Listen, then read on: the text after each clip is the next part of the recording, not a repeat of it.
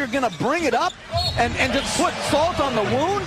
Will you stop yelling at me? No. Live in the entertainment capital of the world. No, no, you're making me nervous. But seriously. It's the TC Martin Show. No, listen. Uh, you're making me nervous. Diagnosis. Oh, and a foul. Prognosis. Well, that's good. Osmosis. And they'll reset. Nowitzki again for the lead. Bang! It's the doctor, TC Martin. How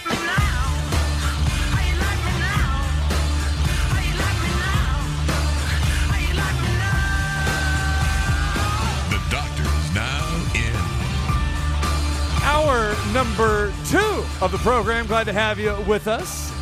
This hour, we'll uh, talk a little NFL, college football, get you updated on more of the cancellations. Scott Spreitzer from Doc Sports will join us, and we start picking some winners for Sunday. At least we got a full docket, it looks like. We do have news that we talked about last hour the Raiders. Uh, Clelin Ferrell, the defensive end for the Raiders, uh, has tested positive for COVID 19. There are eight other Raiders on the defensive side of the ball that will go into the COVID protocol. So we'll have some more information about that uh, a little bit later on in the show as well. So we'll get to that. But uh, we are going to start off uh, this hour with uh, someone's very close to my heart.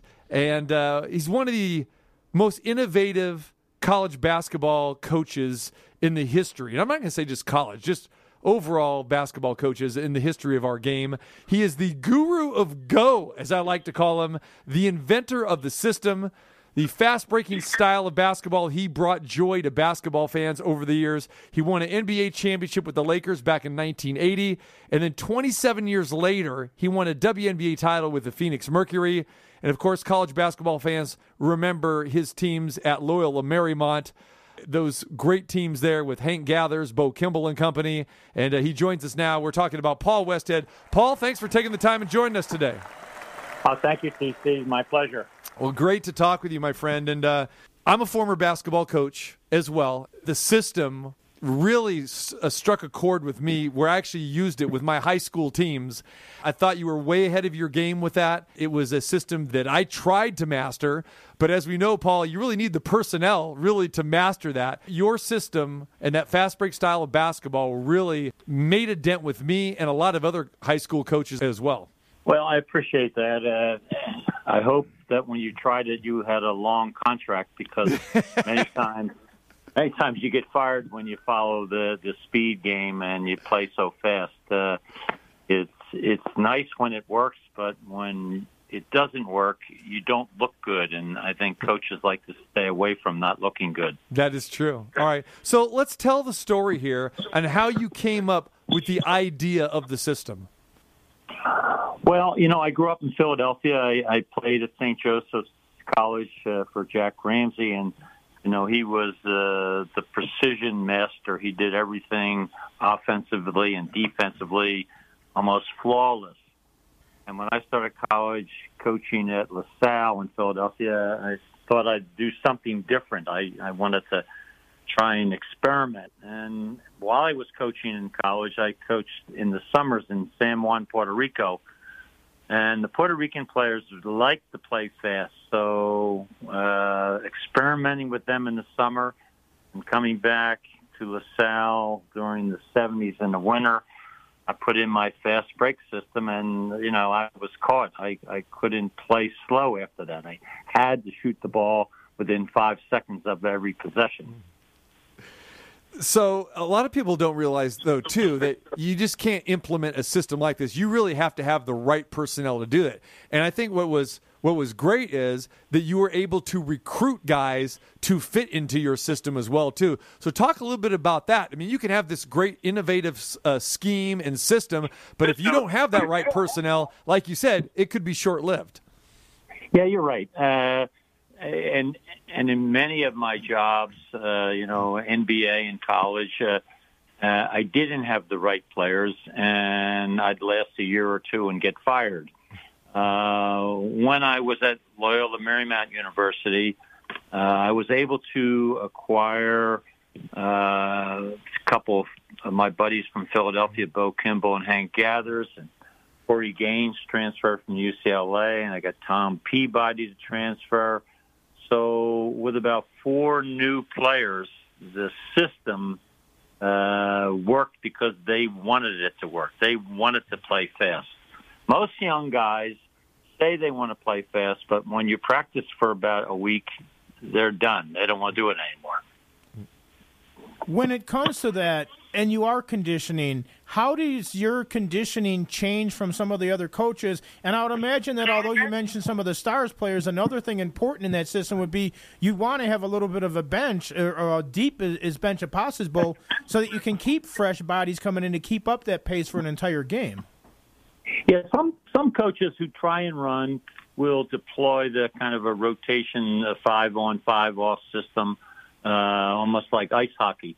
I didn't do it that way. Uh, I programmed our guys that we could play eight players and just rotate a couple positions. Uh, sometimes we'd go deeper than that, but a lot of times we didn't. It's just a commitment. I mean, uh, I didn't do any stand around half court teaching where we would walk through how to play pick and roll. We ran through everything. So it was always the speed game, the speed game that we were teaching. So our players were very prepared to play 40 minutes nonstop up and down. Paul Westhead is uh, joining us, the uh, former innovative basketball coach. Had success, of course, in the NBA, winning a championship in 1980 with the Lakers. The WNBA won a title there, and of course, his great teams at Loyola Marymount University as well. Paul, let's talk a little bit about that Lakers championship in 1980.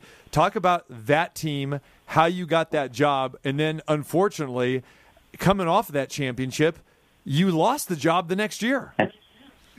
Yeah, well, uh, I was fortunate to get the position because Jack McKinney from Philadelphia hired me as his assistant. Uh, and then he had a very serious bicycle accident, and early in the season, I had to take over. Uh, not because they necessarily loved me. Back then, there was one assistant coach, so it was either me or the trainer. so they they said, "All right, you have them." And then later in the season, I brought Pat Riley in uh, from the broadcast booth. He was uh, Chick Hearn's uh, color man, and you know we had we had just good players. We had Kareem Abdul-Jabbar, who was like at his best then, and we had Magic Johnson as a rookie. And as you know, Magic's career blossomed at the end of the year when Kareem was injured, and he had Magic had to play center and we won a championship with Magic scoring 42 points in the championship game and in my hometown of Philadelphia. Right. So talk about that following year. I mean, it had to be a crushing blow. You don't see many people win an NBA title and then get let go. What was behind all that, and, and take us through that? Well, uh, you know, we had our ups and downs. It's hard to repeat. Uh, Magic was injured for a good bit of of the season. He had knee surgery, uh, and we never really got you know it going again. Uh, uh, but you know, uh, you know, I thought we were we were playing pretty good. We we're we we're literally into my third season. We were on a five game winning streak, and uh, Jerry Buss brought me in and said, you know, uh, yeah, those those fateful words. Uh, we decided to let you go. We're going to make a change. So uh, I learned for the first time what it's like to get fired. And uh, the end of my career, I was fired 14 out of 20 times. So uh, I, I know what it's like. And then uh, insert Pat Riley. And again, I, I think it's uh, very interesting. A lot of people don't know that you brought Pat Riley in, uh, and then and then Riley goes on to not only a, a great career coaching, but then you know as a uh, team president and general manager uh, as well too. So uh, we can thank yeah. Paul. We can thank uh, Paul Westhead for bringing in Pat Riley. Well, uh, again, it, the irony of this is it was mid-season.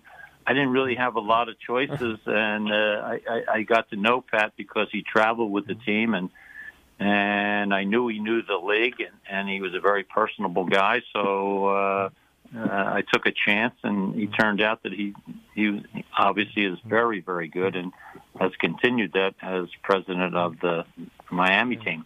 You mentioned Loyola Marymount, and we remember those teams, especially here in Vegas. And I'll, I'll, I want to get some thoughts about those battles against Tark and the Rebels as well too. But I want to talk about when you went to LMU. It was not a household name at all, a smaller conference. But talk about getting that job and how you were able to recruit the players that you did. And like you said, bringing Bo Kimble and Hank Gathers from Philadelphia, getting Corey Gaines from UCLA to transfer, and making LMU into basically a powerhouse very, very quickly. Well, my experience in coaching over 50 years is that if you can accumulate the players, uh, it can work. Uh, you know, so with Gathers and Kimble and Gaines and a young surfing boy down in uh, Corona del Mar, Jeff Fryer, uh, we were able to put together a group of young guys who just wanted to play their hearts out. And uh, we did have some some nice games against UNLV. Uh, I have to bring up to you we we opened the season in in the NIT uh, at the the, uh, the Mac Arena. Uh, and we're winning the game, and all of a sudden they stop because there's a bomb scare. Uh, didn't didn't fit real well with our team. You can't run the fast break if there's a bomb scare and people are running for the exit. uh, but but uh, the end of that season, uh, uh, they they did us in finally in the NCAA tournament. Uh, Tarkanian's guys with Stacey Augmon and uh, and company, they were too strong for us and knocked us out. Hey, two other guys I remember off, off of that team too is uh, Terrell Lowery and uh, and Per Stumer, who could light it up from distance as well too. And with that system, you have to have three point shooters, right? Yes, you do. Uh, but more importantly, you know, and, and I saw the Lakers this year. They uh, they could run the fast break pretty well at times. Like uh, uh, Anthony Davis, uh, when Miami would score, he would sprint the the lane, and they'd throw a lead lob to him, and he'd dunk ahead of the defense. We did that routinely. But now that same player will shoot a 35 footer. I mean, Anthony Davis can can shoot downtown with the best of them. Uh, we just wanted to shoot quick. We didn't really care whether it was a layup or a 25 footer. Now the game has spread out. It's not as fast, but boy, they can shoot. I had the pleasure of uh, interviewing Bo Kimble years ago, and I remember one of the things about him was that he still had a, a special place in his heart for Hank Gathers. For some of the people out there that maybe didn't get a chance to see him play, could you tell people a little bit about him? Because he was one of the big men who could really, truly do it all. And unfortunately, we never got to see him uh, grow and play in the NBA. How good of an NBA player would he have been, and what was he like as a person? Well, I think he would have had a great career in the NBA. Uh, he would not probably have been like an all star, but he would have been a 10 to 12 year veteran who averaged 12 points and 12 rebounds a game. Uh, as you know, in his junior year at LMU, he led the country in scoring and rebounding. So Hank was just one of those tenacious guys that just went down the lane and dominated. He would dominate with the ball. He'd dunk. If somebody shot on his team, he'd get the rebound and score back. Uh, I can remember we played LSU uh, down in Baton Rouge, and he had his first five shots blocked by Shaquille O'Neal. And there was a timeout, and Hank came over to us and said, "Get me the ball."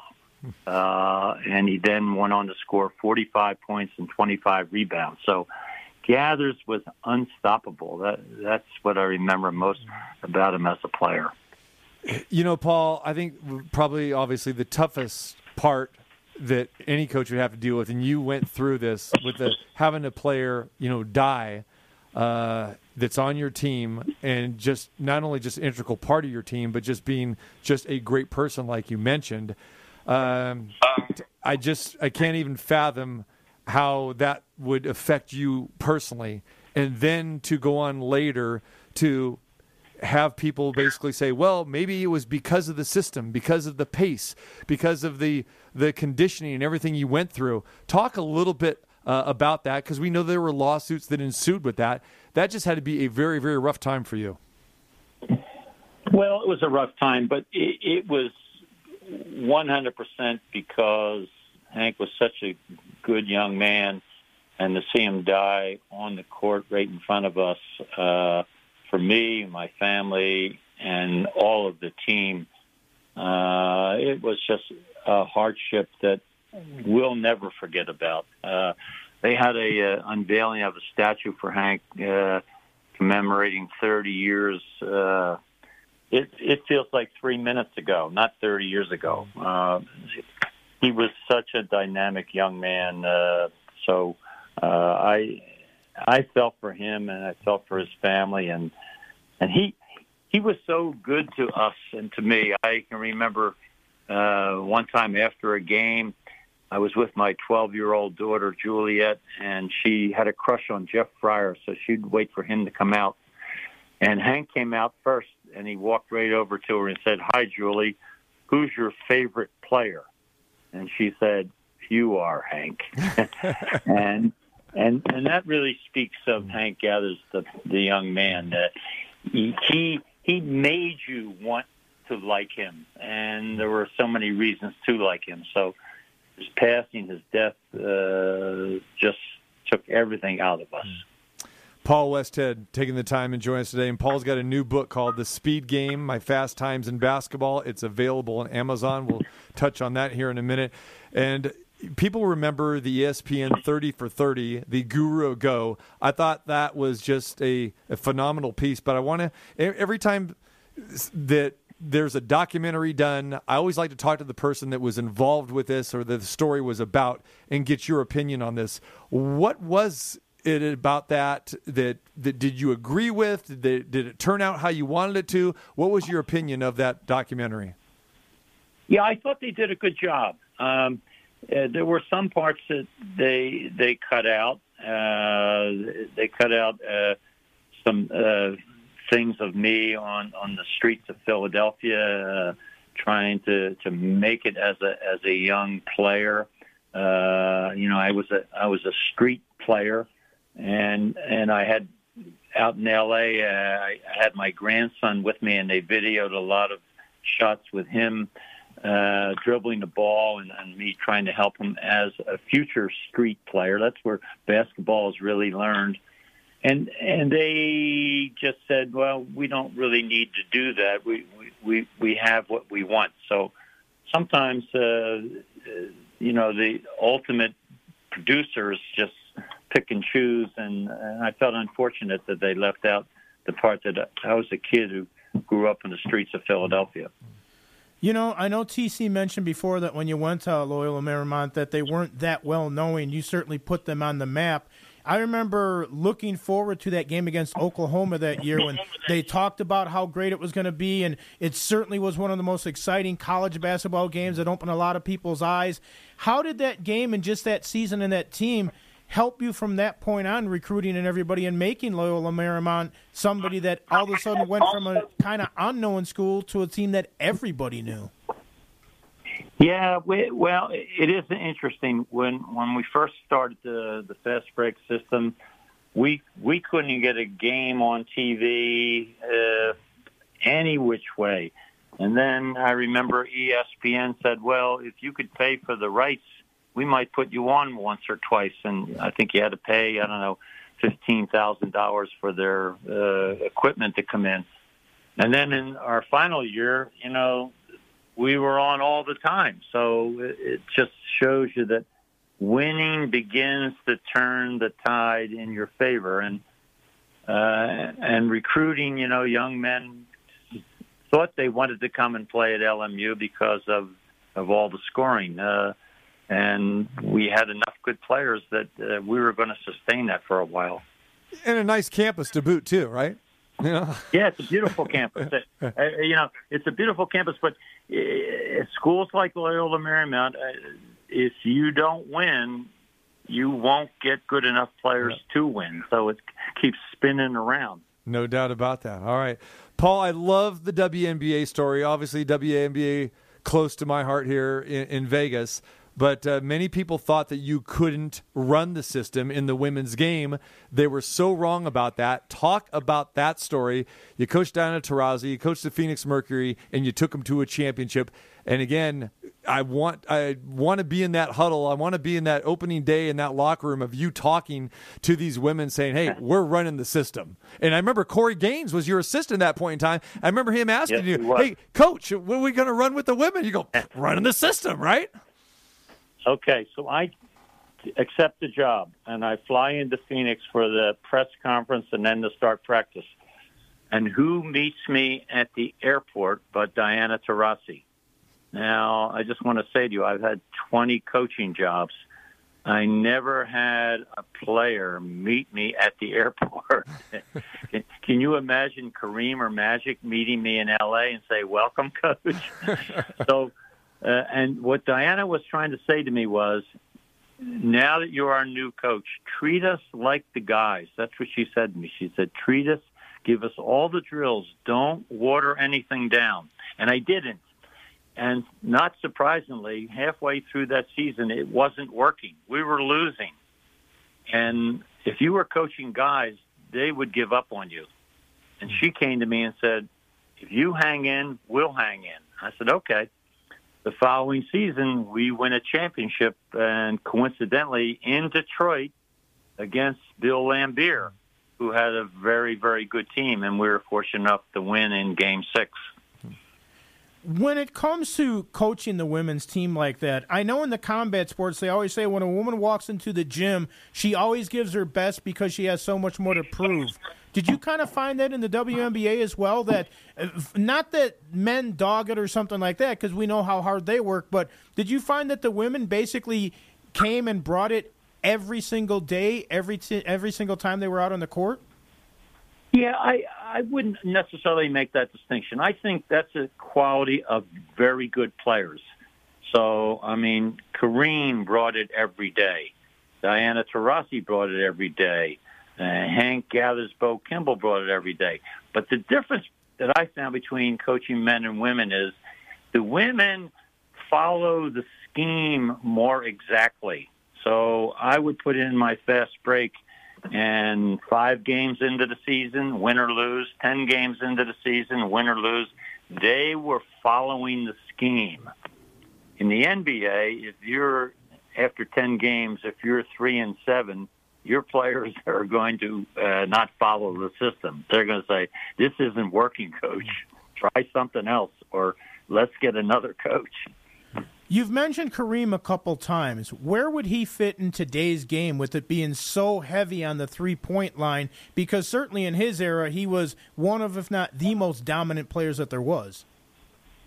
Yeah, that's a tough one. Uh, you know, you can compare Kareem to Anthony Davis the way that he can play inside and rebound and, and score inside, but Davis is like a classic 25, 30 foot shooter. I don't know if Kareem would ever adjust to that, but I will say the opposite. Kareem is so good that teams would adjust to him. Like if you had Kareem and he didn't want to shoot 30 footers, you- you'd let him shoot the ball inside. I mean, he's that good. Uh, so I think Kareem wouldn't have to change his game. I think people would change their game for him. So, Paul, let me ask you: Why don't more coaches try to commit to the system? Is it just because it's too hard? Uh, Because when you're recruiting athletes, the fir- the first thing that they say is, "Hey, are we going to be up tempo?" We know every kid coming out of junior high to high school, they they want to run and they want to play for a coach that can get uh, have their teams get up and down the floor. But we haven't seen other coaches commit to it like you did. What's the main reason? Well, here here it is in a nutshell. Uh, mean, you have it. Players want to run. You may recruit some of them, you know, thinking that they want to run. But when you start practice as a fast break coach and you're tough on it and you're following it, after about a week or 10 days, they don't want to run. Uh, so uh, a lot of coaches begin to adjust. They say, well, if, if my team doesn't really want to run, I better put some plays in. And once you start putting plays in, then you go slower. And then when you go slower, then you need to have more plays to counter the slow plays that you put in. So you get stuck. So the only way to do this is to play faster. And most teams won't follow; they'll crack, and therefore you get stuck. But every once in a while, like LMU and like the Phoenix Mercury, uh, it's a thing of beauty because they just kept running and kept smiling and kept winning. There he is, the guru of Go, the inventor of the system, the fast breaking style of basketball that so many people love to watch. Paul Westhead joins us. And Paul's got a book out, The Speed Game My Fast Times in Basketball, available on Amazon. Talk a little bit about this, Paul. Is it kind of a continuation or a spin off, so to speak, of what we saw in the ESPN 30 for 30? And what got you to pen this book? Yeah, I think it, it's a little bit like that, but it's more uh, some details about you know the the good and the bad. The the good, you know, the winning, uh, like at LMU, that was great. But there were a lot of downtimes, you know, uh, going to coaching the Chicago Bulls and and getting fired after your first season, and Right. uh, you know, and and, and the, all the disappointments and the and the losing. You know, as I mentioned, I I had 20 jobs and I got fired in 14 of them. So uh, there's a lot of downside uh, if you're going to try and play fast and stick to a system. But I just wanted to be able to put down in words the the system works, and when it does, it's beautiful. And sometimes uh, you got to pack up and move. Uh, my wife wasn't very happy a lot of the times. All right. Well, we look forward to diving into this book, The Speed Game My Fast Times in Basketball by Paul Westhead, uh, available at Amazon. All right, my friend. Great visiting with you today. Hopefully, we can catch up with you again. Uh, and again, Thanks, just a pleasure. Thank you very much. Take Right. care. There he is, Paul Westhead, the guru of Go. Again, one of my favorite coaches, and again, trying to emulate uh, the way he ran that system. And uh, I could still watch those old Loyola Marymount uh, games over and over again, especially when they played UNLV. And you mentioned the Oklahoma game; that was a classic. Well, it was a classic. And and the other thing about that too, it's like you have to find that special type athlete, like he mentioned, that's not only willing to do that, but you have to have somebody who has the sprinter type muscles, like a Usain Bolt or something, but also a marathon distance because you're doing it for the full course of the games, 40 minutes in college, 48 in the pros, whatever. So you know, I mean, there's a lot to it because a lot of people can go that pace for a little while, and that's why I thought it was interesting when he said everybody wanted to come there and play fast until they had to go through the practices and find out what it was like playing fast. It's kind of like Tark with his UNLV teams. Everybody wanted to go there till they found out that the practices were so tough. The games were the reward Exactly. for it. You, Yep. If you survived the practice, the game was nothing. Yeah, exactly.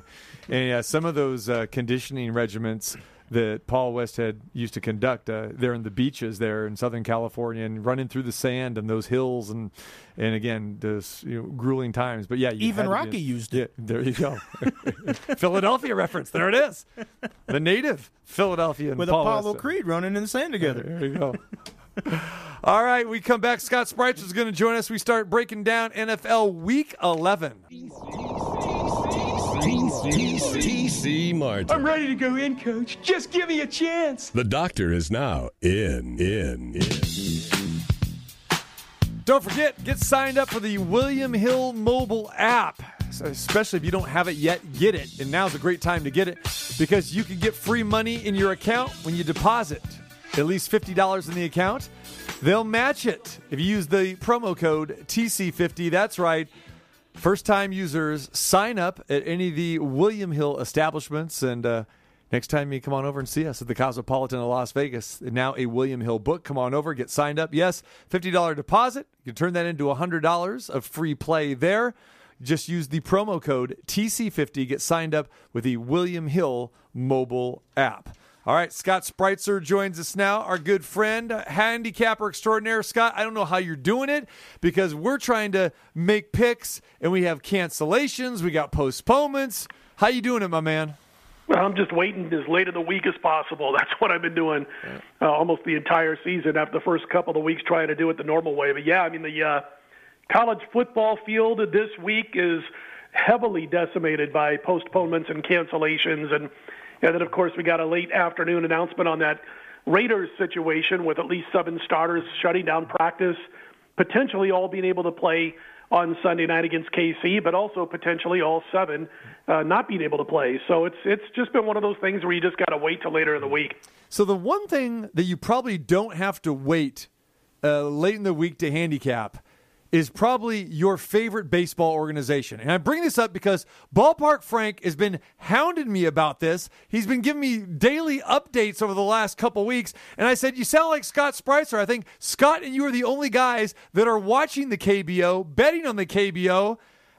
What's going on here? And, and is this a World Series? Wait, wait. It can't be called a World Series because it's not a World Series, right, Scott? Well, neither is the one in America either. right. it's a North American World Series. What are they- Kind what- of. so what We are don't they even calling this? Mexico. It's the KBO championships, I believe. Is that what it yeah, is? KBO finals. I, I, Yeah, it's KBO finals, series yeah. is what I It's heard last series. night. Yeah, it's not that they don't, they don't call it the. They're not so egotistical that they call it the World Series when it's not. You know, Frank, that's what I was saying. I mean, we can't even call it the North American series because we don't include Mexican teams. This is true. So, you know, we're basically, you know, but hey, you know what the heck? It is the best brand of baseball, so there you go. There- Uh, yeah, KBO. I mean, TC. I'm six one and one so far in the playoffs. So There it is. Uh, got a real lucky win this morning with Doosan over NC five to four. Uh, NC was blistering liners all over the place, and they were going. It it was kind of like watching the playoffs in the states last month. They were blistering liners all over the place, and they were going right to Doosan fielders. So uh, that series is tied at one. They get back at it on Friday. It's a best of seven series. Yeah, and on Friday they actually play two games because there's one in the morning and then there's the one that will be the next day game, which will actually be nighttime here. So Friday there's actually kind of two games here if you're in Vegas. And you mentioned those blistering line drives and that five double plays for the NC Dinos in that game, and some very weird ones too because they were hitting it right on the screws but just not scoring. And then the bullpen for Doosan almost blew it, but it didn't happen. And I'm sure that if there was in-game wagering on these games, you'd really be chomping at the bit once they go to the bullpens in the KBO.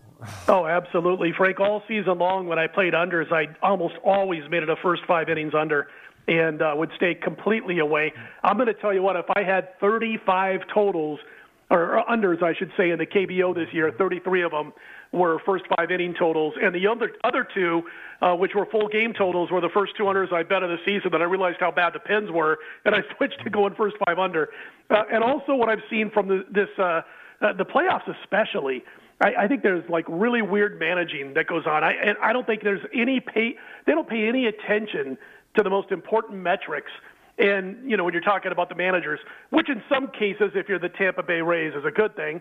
Uh, but in this particular situation, I mean, they'll have a man on second TC with nobody out and lay down a sacrifice bunt.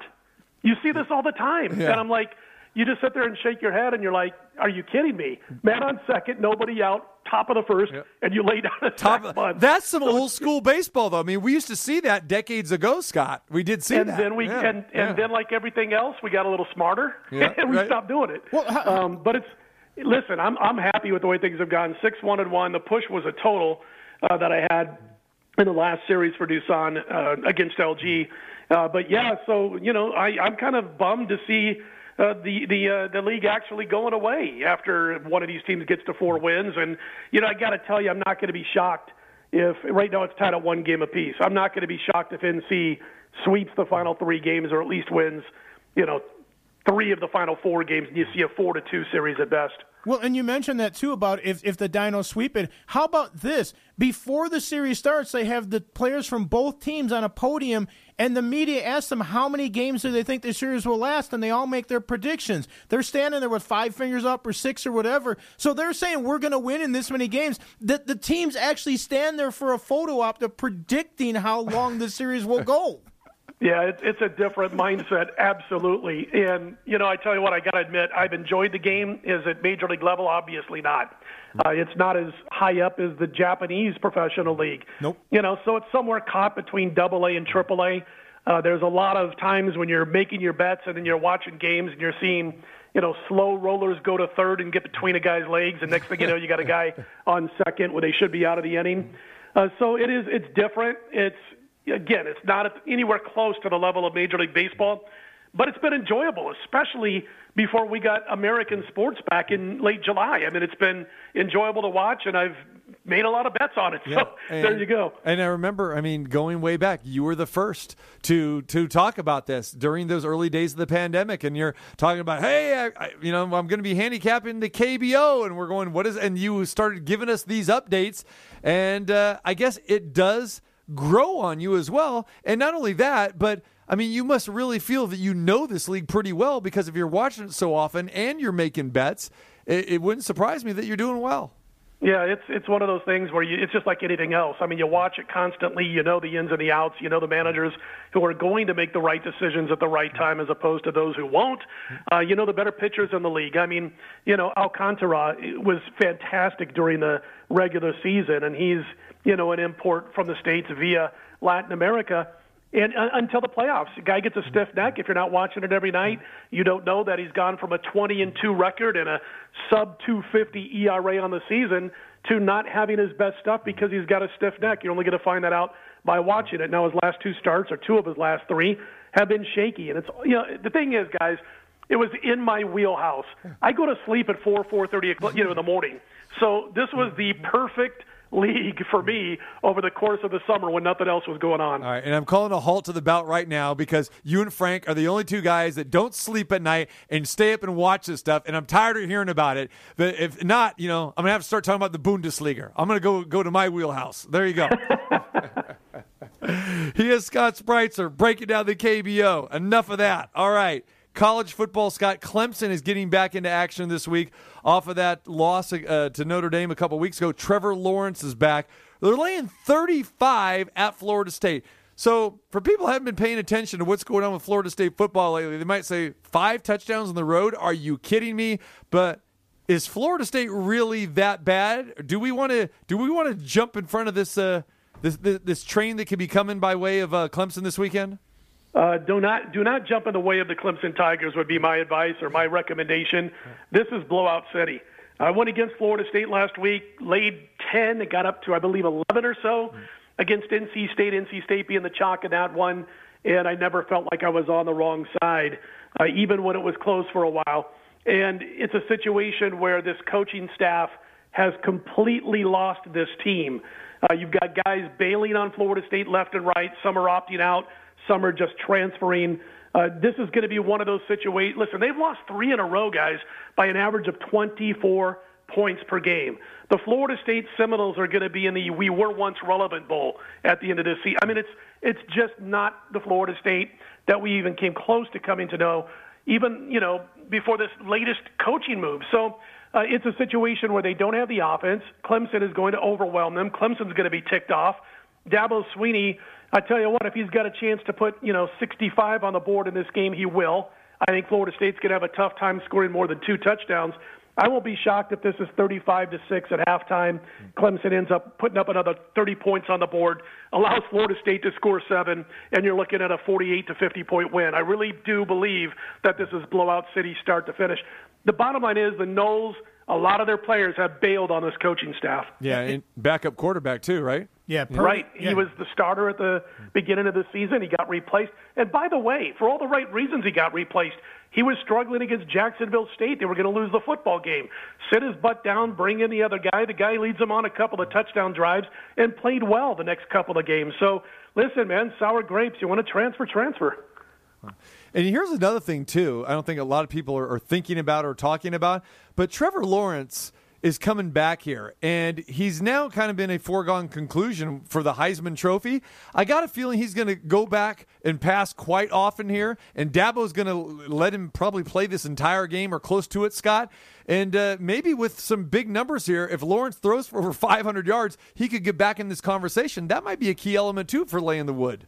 Yeah, I absolutely agree. They're not going to take Trevor Lawrence out if it's 41 to 7 at halftime. They're not going to do it. He's going to play. He's trying to get back into legitimate Heisman, you know, talk after missing the games. And so it's a situation where I think they'll keep him in as long as they possibly can.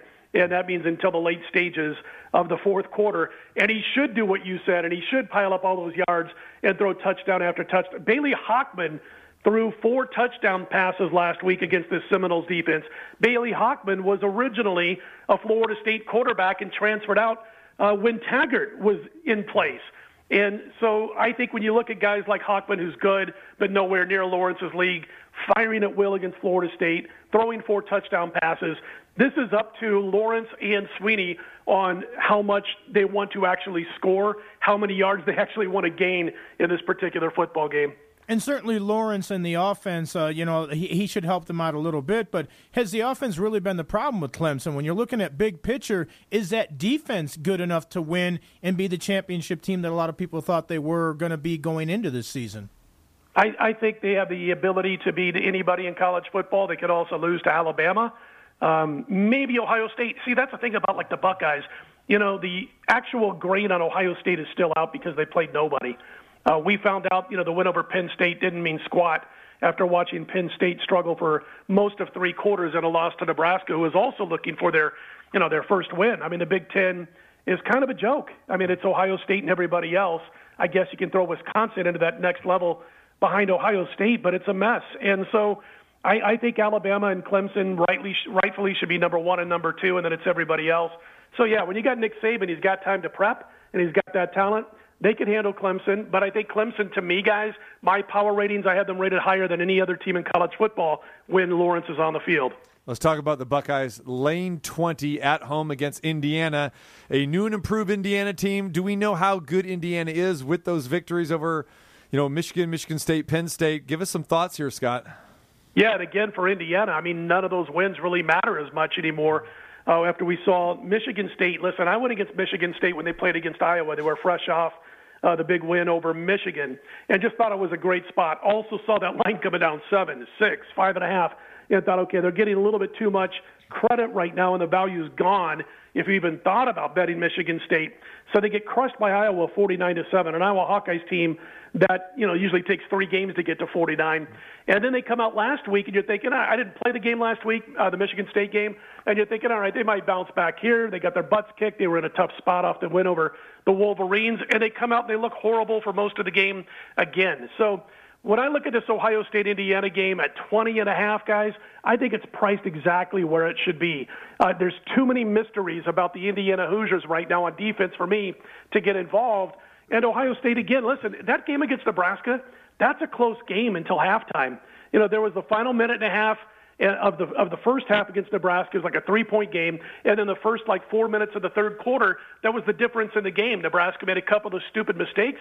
Ohio State does what they do. They took advantage. They put up like 17 points over about four minutes of game time, spanning the first half and second half.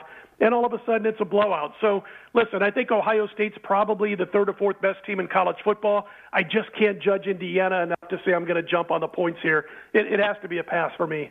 With Ohio State playing in the Big Ten, and like you mentioned, some of the powerhouse teams in the Big Ten kind of being downgraded this year.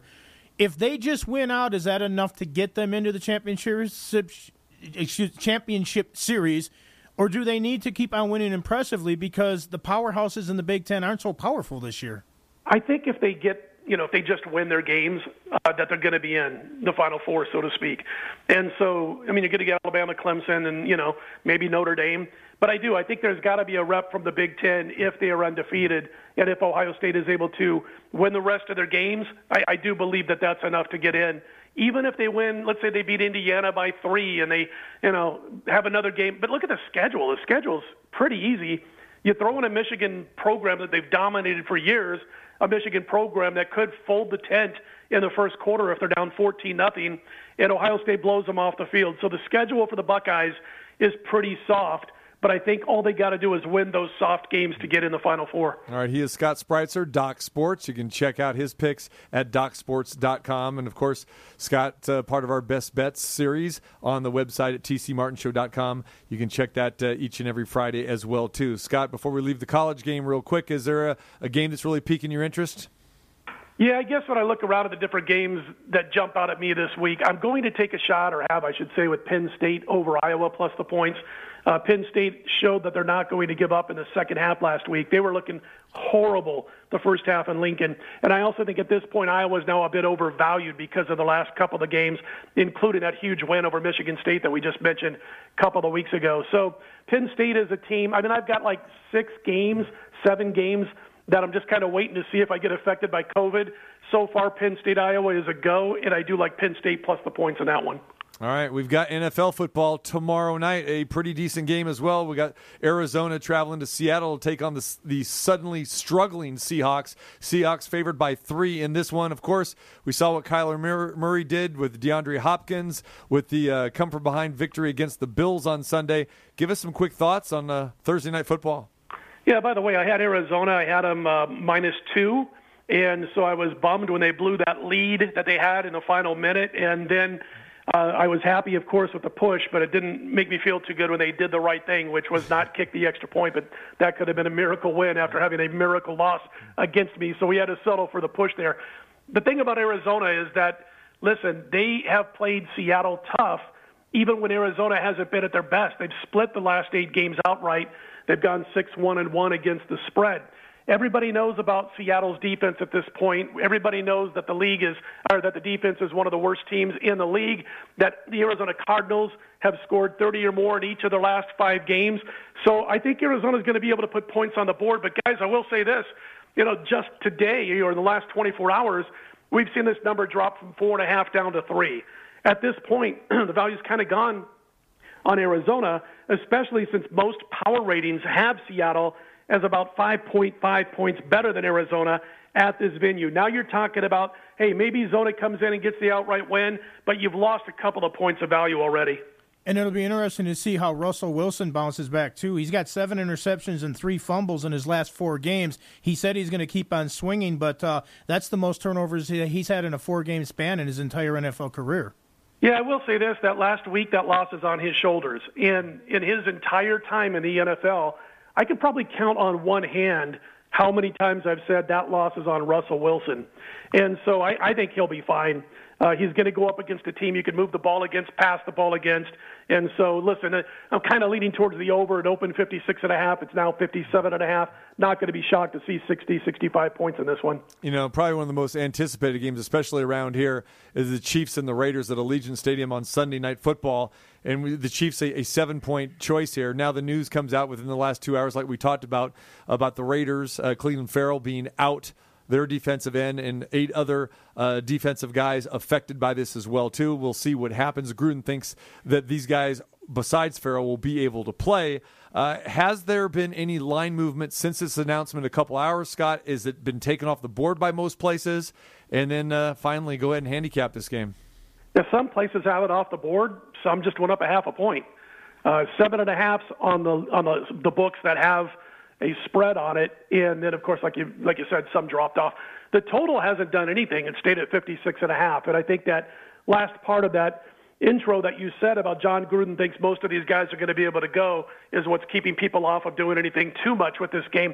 It's a tough handicap at this point uh, because of the situation. One of those things you got to wait until you get the okay, or the you know, or the fact that maybe some of these players are going to have to sit, which we won't find out till maybe as early or maybe as late, I should say, as Sunday morning. Uh, listen, the public and sharps up until the announcement were in agreement. Uh, they were backing the Chiefs in this game, and normally the public backs the Raiders, especially in Las Vegas. I'm not a big revenge motivation guy in pro sports. I rarely let it seep into my handicapping.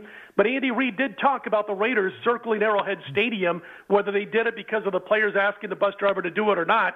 They took that victory lap, couple of them, after winning that game earlier this season at Arrowhead Stadium. And for the coach of the Chiefs to mention that, it, it means that it is on their mind. It's bulletin board stuff. It's tough to go against KC. They're 15 and three against the spread the last 18. They've won eight straight on the road, covering seven, nine and one against the spread against teams with a winning record. And also remember, Andy Reid with both Philly and KC, 18 and three straight up uh, when he is off a bye week. And so that's a lot of good, juicy stuff if you back KC. I do know one thing for sure the Kansas City Chiefs are going to be rooted against heavily by the bookmakers because this game is going to be teased down to one, one and a half like crazy. It's going to be like Baltimore over the Patriots this past week, and we saw the Patriots upset the public in that one. KC is going to be bet on teasers, parlays, every way you can imagine under the sun. And, uh, you know, again, right now, as far as betting this game, it's just too tough to jump into it until we know more about those defensive players. And I agree with you wholeheartedly. It is going to. Everyone will probably be on Kansas City, and a lot of people like to play the revenge factor as well too. Because again, Patrick Mahomes, what eight- eighteen and one last. The only game that he's lost was to the Raiders back in October on his home turf. So I think he's going to be ready to play. And the, this Raider defense is already suspect. Uh, Kansas City might put forty nine on the Raiders. Hey, Scott. Yeah, and, and that's the thing you mentioned, like Mahomes and the Chiefs. If there's any time I'm going to let motivation of revenge come into my handicapping, it's going to be on a team like Kansas City, especially when they think they were disrespected by the Raiders after the game. You know, with the circling of the of the of Arrowhead Stadium. So, if I am going to allow it to jump into any of my handicapping, it might be KC. Now, normally that means first half of the first quarter, they've got a little bit of extra motivation, a little bit extra, you know, energy. But here's the thing: if they're up 14 midway to the fourth quarter and they got the ball, or they're up 20 or 17, they're not going to take their foot off the gas because of what they felt happened a few weeks ago. That's where it comes into play. All right, my man. We appreciate it as always. Check him out at docsports.com. You can get his picks and a great follow on Twitter as well too at Scott Wins. Scotty, appreciate it, my man. Thanks, guys. Take care. There he is. All right, great stuff as always there. Hey, by the way, uh, real quick, uh, you mentioned uh, the catch, of course, with uh, with from DeAndre Hopkins. Right now, he's looking at people to send him memes of that catch. The best meme will get an autographed DeAndre Hopkins jersey. My favorite one that I've seen so far. Three bills around him, and it says Bills, Bills, Bills, and then he's going up as direct deposit. Direct deposit. I'm sure Numchuck will be all over that order. There you go. All right. Back at it again tomorrow. I want to thank Paul Westhead for joining us, Scott Spreitzer, Chris Bazio. Miss any part of the show? Go to the website, tcmartinshow.com.